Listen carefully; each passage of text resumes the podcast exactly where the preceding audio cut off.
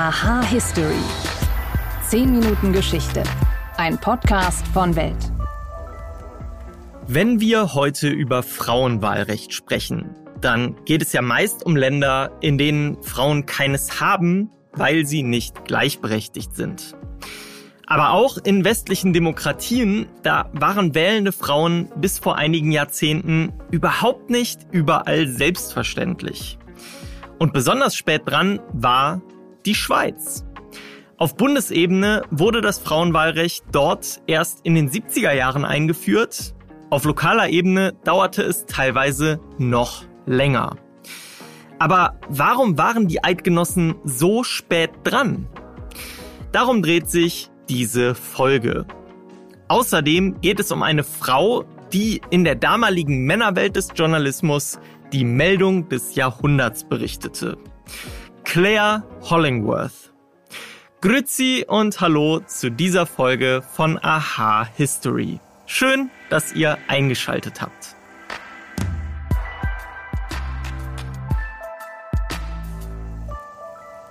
Das erste Land, in dem Frauen zur Wahl gehen durften, das waren nicht die USA und auch nicht irgendein europäischer Staat, sondern es waren die Cookinseln, mitten im Pazifik zwischen Australien und Amerika.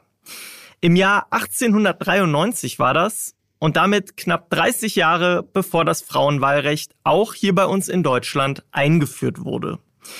Im Vergleich zur Schweiz sind diese knapp 30 Jahre aber geradezu schnell, denn bei den Eidgenossen, da dauerte es genau 97 Jahre, bevor endlich alle Frauen bei sämtlichen Wahlen abstimmen durften. Wie dann im Jahr 1971 endlich Frauen wählen durften und warum das Recht im letzten Kanton erst 1990 eingeführt wurde, Darüber spreche ich mit Isabel Rohner. Sie hat die Debatten um die letzte Einführung damals vor Ort erlebt und sie forscht seit langem über die Eigenheiten des Schweizer Frauenwahlrechts. Hallo, Frau Rohner. Hallo, Herr Ort. Fangen wir mal rund um die Jahrhundertwende an. Da gab es in ganz Europa Diskussionen um die Gleichberechtigung von Frauen. Die wird es ja auch in der Schweiz gegeben haben. Wie sah das damals dort aus? Die Jahrhundertwende, zu welchem Jahrhundert ist doch da die Frage? Denn es geht hier tatsächlich nicht ums 20. Jahrhundert. Die Entwicklung der Demokratie, auch mit Blick auf Frauenrechte, die setzte schon mal satt 100 Jahre vorher ein beziehungsweise fast 150 Jahre vorher. Ein wichtiger Punkt war hier natürlich die Französische Revolution, wo es schon darum ging, Bürgerrechte neu zu verhandeln. Und diese Debatten, diesen Prozess sehen wir ganz, ganz stark im 19. Jahrhundert und tatsächlich in ganz Europa. Auch in der Schweiz. Die Schweiz war da also gar nicht hinterher oder verlangsamt in ihrem Demokratisierungsprozess die erste Forderung nach dem Frauenstimmrecht und nach sowas wie sozialer, ökonomischer, äh, rechtlicher Gleichberechtigung von Männern und Frauen gab es in der Schweiz schon Mitte des 19. Jahrhunderts, verbürgt 1868. Und damit war die Schweiz sogar noch vor Deutschland, wo wir so eine Forderung erst 1873 nachweisen können von Hedwig Dohm. Dann müssen wir jetzt aber trotzdem, bis dann das Frauenwahlrecht eingeführt wird, in Deutschland einen ganzen Schritt nach vorne machen. Das war dann nach dem Ersten Weltkrieg der Fall. Die Schweiz ist traditionell ja in Kriegen neutral. War das dann auch der Grund, warum sich damals in der Schweiz nichts tat, wo dann zum Beispiel in Deutschland das Frauenwahlrecht mit der Weimarer Republik dann eingeführt wurde? Auf die Frage, warum war denn die Schweiz so spät mit der Einführung des Frauenstimmrechts, gibt es eine ganz einfache Antwort und eine etwas komplexere. Die ganz einfache Antwort lautet, weil die Männer es nicht wollten. Die Männer wollten nicht, dass ihre Mütter, Töchter, Schwestern, Nachbarinnen die gleichen Rechte hatten. Das muss man so bitter sagen. Warum war das so? Da sind wir dann bei der komplexeren Antwort. Weil die Schweiz ein anderes System hatte als beispielsweise Deutschland.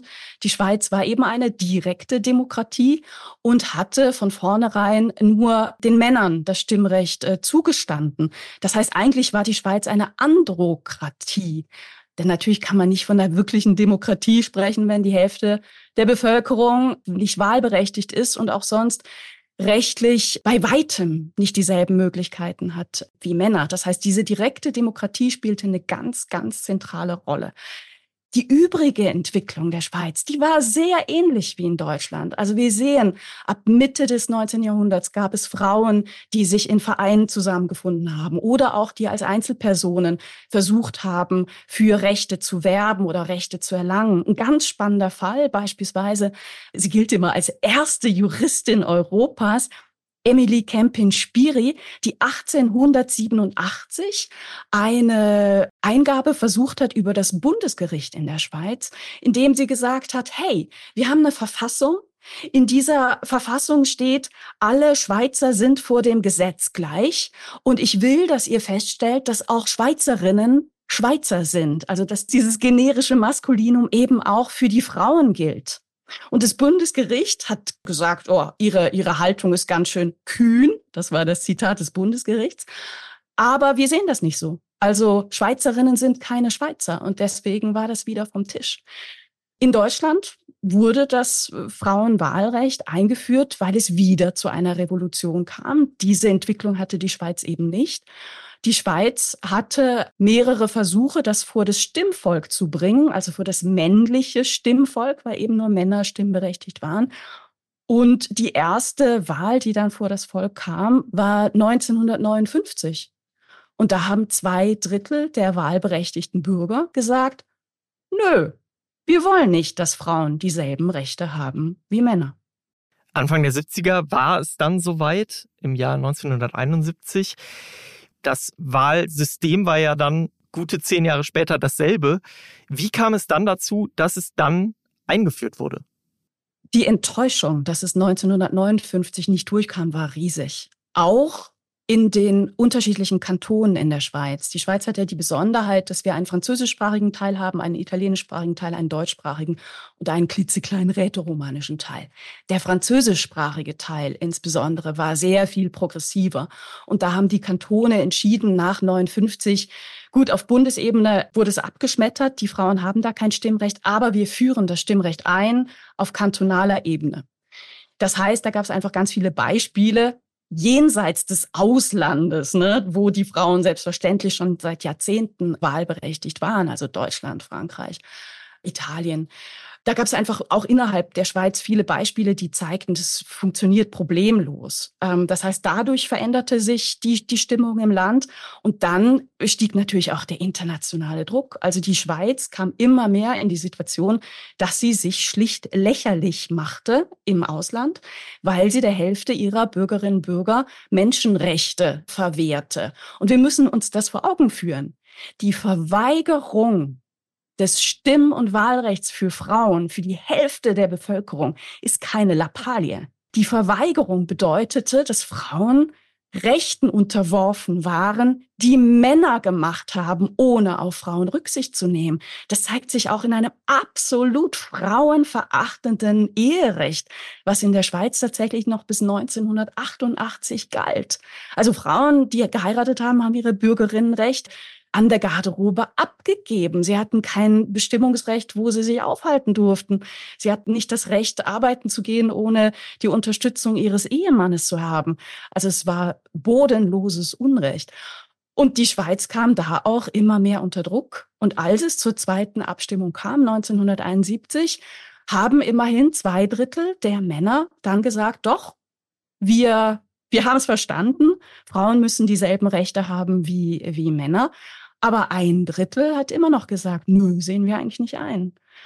Und das ist immer noch eine Wunde in der, in der Schweizer Geschichte. Denn natürlich macht das etwas mit uns, beziehungsweise hat das auch noch Auswirkungen, die bis heute spürbar sind, weil Frauen bis vor 50 Jahren eben äh, nicht dieselben Möglichkeiten hatten. Und auch nachher, diese Prozesse haben ja erst begonnen. Also Frauen in den Parlamenten, Frauen in Führungspositionen der Wirtschaft, Frauen in Entscheiderpositionen der Öffentlichkeit, der Medien. Da hat die Schweiz eben einen ähm, Aufholprozess dann gestartet, aber wir, wir sind immer noch nicht so weit, dass wir eine gleichberechtigte Gesellschaft wären. Und das hat mit unserer Geschichte zu tun das Wahlrecht auf Bundesebene. Das war dann 1971 endlich eingeführt. In einigen Kantonen gab es damals eben auch schon das kantonale Wahlrecht. Aber so ganz gegessen war die Diskussion trotzdem immer noch nicht, oder? Die meisten Kantone haben dann nachgezogen und das direkt damit auch auf kantonaler Ebene, also kommunaler Ebene würde man auf, in Deutschland sagen, eingeführt, aber nicht alle Kantone. Gewährt haben sich insbesondere zwei kleine Kantone, Halbkantone in der Ostschweiz, Appenzell Außerroden und Innerroden. Außerroden hat dann gerade noch so die Kurve gekriegt, Ende der 80er und das Frauenstimmrecht einführen lassen. Also auch da kam es vor das männliche Stimmvolk. Und die Männer haben gesagt, doch, wir stehen jetzt dazu, das Frauenstimmrecht kommt. Aber der Kanton Appenzell-Innerrhoden, der hat sich weiterhin geweigert. Und Tatsächlich ist es meine erste politische Erinnerung. Ich selber komme aus der Ostschweiz. Ich war zehn Jahre alt, als ich mitbekommen habe, dass 1989 eine Frau in Appenzell-Innerrhoden dieses Spielchen einfach nicht mehr mitmachen wollte. Lustigerweise hat sie denselben Nachnamen wie ich, Theresia Rohner. Wir sind aber nicht verwandt. Und sie hat beschlossen, den juristischen Weg zu beschreiten, hat sich erst ans Kantonsgericht gewendet und gefordert, dass äh, das jetzt sofort eingeführt wird. Denn natürlich auch in der Schweiz gilt, Bundesrecht schlägt Kantonsrecht. Aber es wurde abgeschmettert und sie ist vors Bundesgericht gezogen in einem langwierigen und sehr schmerzhaften Prozess, in äh, dem äh, sie auch tatsächlich persönlich bedroht wurde. Ihre, ihre Kinder mussten damals sogar mit Polizeischutz zur Schule gebracht werden. Und am Ende hat es dann geklappt, dauerte aber tatsächlich lange. Die, die Appenzellerinnen durften erst 1991 das erste Mal ihre Stimme gleichberechtigt bei einer Wahl auf, auf kantonaler Ebene abgeben. 1991. Isabel Rona, vielen, vielen Dank für Ihre Einblicke. Ich danke Ihnen. Aus der Schweiz geht's jetzt an die deutsch-polnische Grenze im Spätsommer 1939. Damals war Nazi-Deutschland kurz davor, das Nachbarland zu überfallen. Und eine Reporterin war die erste, die mit etwas Hilfe von Mutter Natur die Zeichen der Zeit richtig deutete. Wer diese Frau war und wie sie den bevorstehenden Kriegsausbruch aufdeckte, darum geht es jetzt.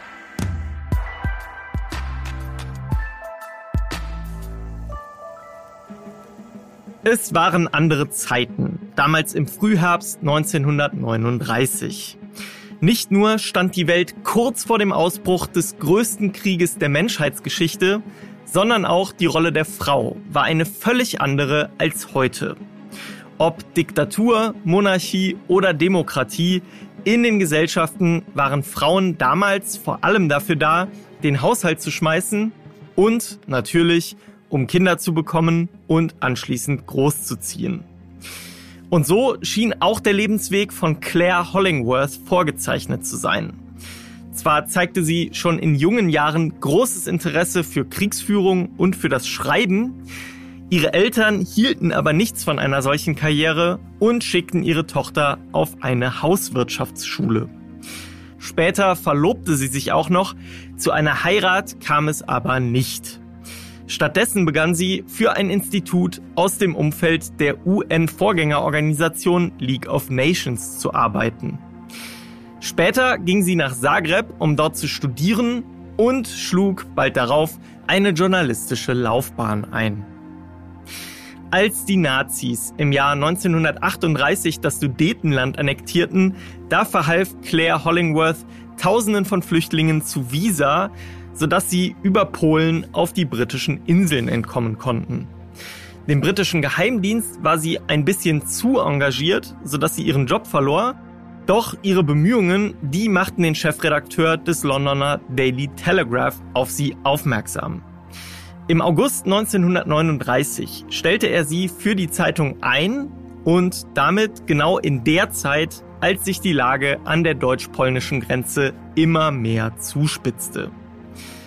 Nur wenige Tage nach ihrem Dienstantritt wurde Hollingworth nach Polen geschickt, um über die Situation zu berichten. Und dort gelang ihr dann das, was in englischsprachigen Medien bis heute als der Scoop of the Century gilt. Sie lieh sich ein Auto mit Fahrer für Erkundungsfahrten entlang der Grenze und wurde dabei sogar nach Deutschland eingelassen. Unter aufgewehten Camouflagenetzen entdeckte sie dort ein massenhaftes Aufgebot an Panzern und anderen Fahrzeugen für den bevorstehenden Kriegseinsatz. So meldete der Telegraph am 29. August 1939 auf seiner Titelseite 1000 tanks amassed on Polish border. 10 divisions reported ready for swift stroke. Nur ein paar Tage später machten sich die besagten 1000 Panzer auf den Weg und der Zweite Weltkrieg begann. Auch an diesem 1. September 1939 war Hollingworth die erste, die es den britischen Behörden meldete. Sie rief die Botschaft in Warschau an und als man ihr dort nicht glauben wollte, da hielt sie kurzerhand den Telefonhörer aus dem Fenster, wo gerade deutsche Truppen und Panzer vorbeimarschierten. Mit ihren Nachrichten vom Kriegsbeginn war ihr in Großbritannien bereits der Legendenstatus sicher, nachdem sie gerade mal eine gute Woche gearbeitet hatte. Doch ihre Karriere, die hatte eben erst begonnen. In den folgenden Jahrzehnten sollte sie von der Gründung Israels und den dazugehörigen Konflikten berichten, aus Vietnam und noch 50 Jahre später war sie live dabei, als die chinesische Staatsführung Proteste von Studenten auf dem Platz des himmlischen Friedens in Peking mit tödlicher Härte niederschlagen ließ. Eine bemerkenswerte Frau, diese Claire Hollingworth, und ein eindrucksvolles Beispiel dafür, dass die lange Unterdrückung der Frau durch den Mann ein ganz großer Unfug war. Ich hoffe, für euch ist dieser Podcast kein Unfug und wenn doch, dann schreibt es mir an history@welt.de. Ich freue mich natürlich auch über positives Feedback und ich freue mich, wenn ihr uns auf den Plattformen ein Abo und eine Bewertung dalasst. Danke euch fürs Zuhören und bis zum nächsten Mal.